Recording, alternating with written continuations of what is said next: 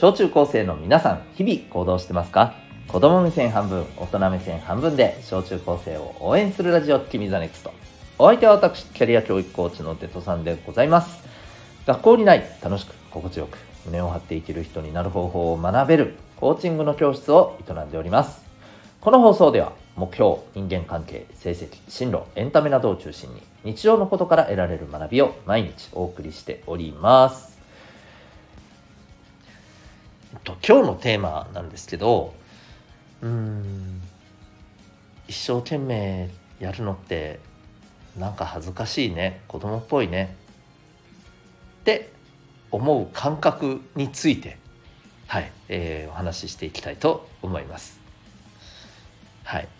あのー、なんて言ったらいいのかな。皆さんこれ経験ありますかね？もしくはまだないけどこれからあるかもしれんなって思うかもしれないんだけど、うん、例えばそうだね。何か学校で、えー、なんかこれやる人みたいにねなんか役割を例えば先生から振られた時に「あ自分やります」みたいな「あやる」みたいな。とかね。あるいは部活とかでもなんか率先して自分が何かやりますって言ってやること、うん、なんか元気に前向きに何か自分から取り組むみたいな、うん、なんかそんな行動や言動をさ、うん、なんか、なんかちょっと恥ずかしいなみたいな、うん、なんかなんか子供っぽいなみたいなね。そんな風に感じることってないですか素直に「はいやります」って言いたくないみたいな。うん。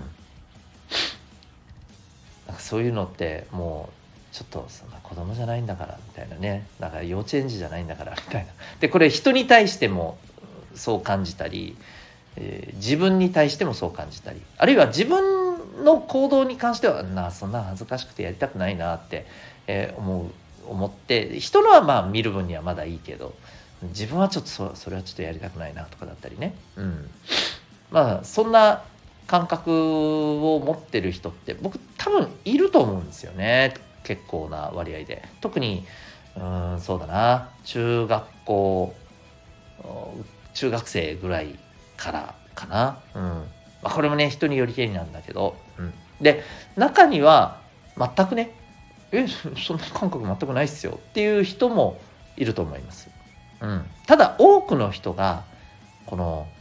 一生懸命なんか前向きにやるのってちょっと子供っぽくて嫌みたいな やりたくないみたいな。この感覚って結構味わうと思うんですよね。うん、でそれについてなんですけど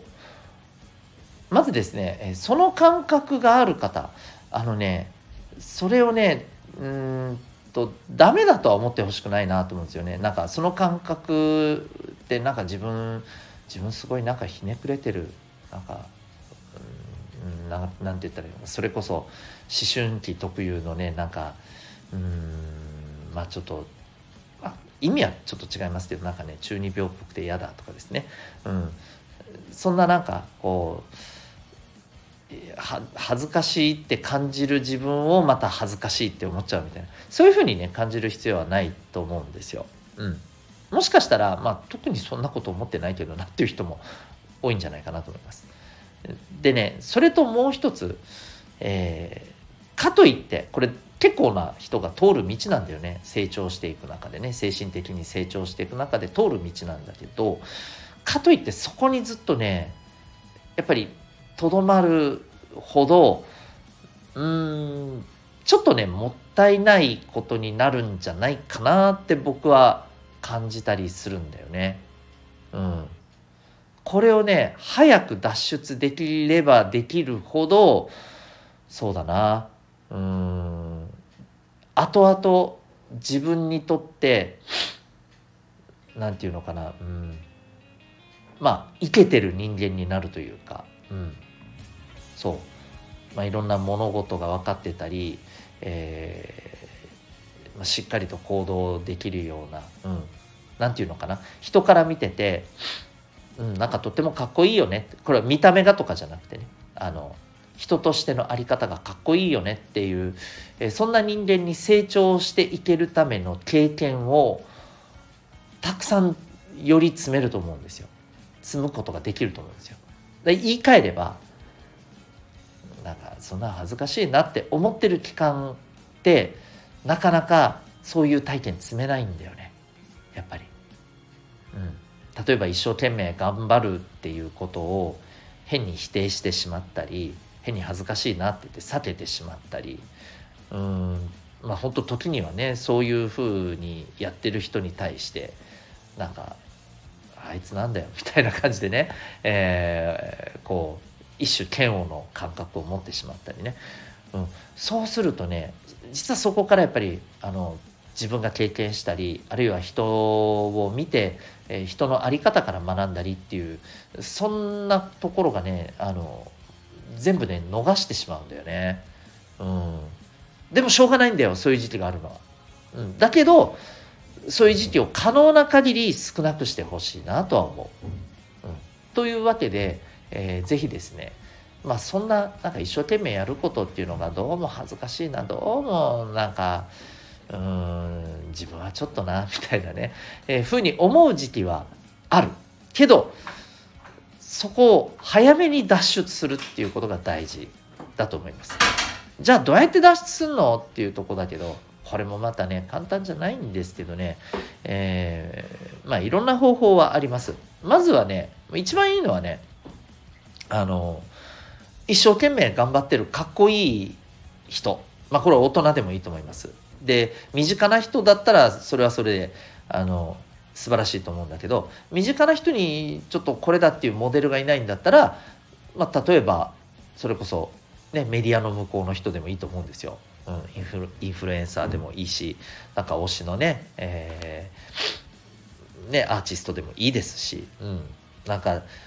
めっちゃかっこいいよなって思えるような、うん、挑戦をしててね、えー、とってもこうあのー、なんていうのかな、うん、まあちょっとこういう言い方するとなんだけどものすごくこうあの頑張ってて周りをね、えー、周りに元気をエネルギーを与えてるようなさ、うん、ちょっと光ってるような感じのね、えー、人でもいいし、うん。えー、そういう人のまあ行動とか様子とかこれ少しでも見たりするこれ結構大事だと思いますね。うん、やっぱそういうものに触れれば触れていくほどねあなんかなんかひねてる自分からちょっと一歩前に出ようっていうふうにね、うん、思えてきやすくなると思うんだよね。うん、まあこれもしね今そういう状況真っ最中の方は正直これ聞いてもねちょっとピンときづらいと思うんだけどこれマジであの効果はあるんで、うん、なんか自分がさ好きなうん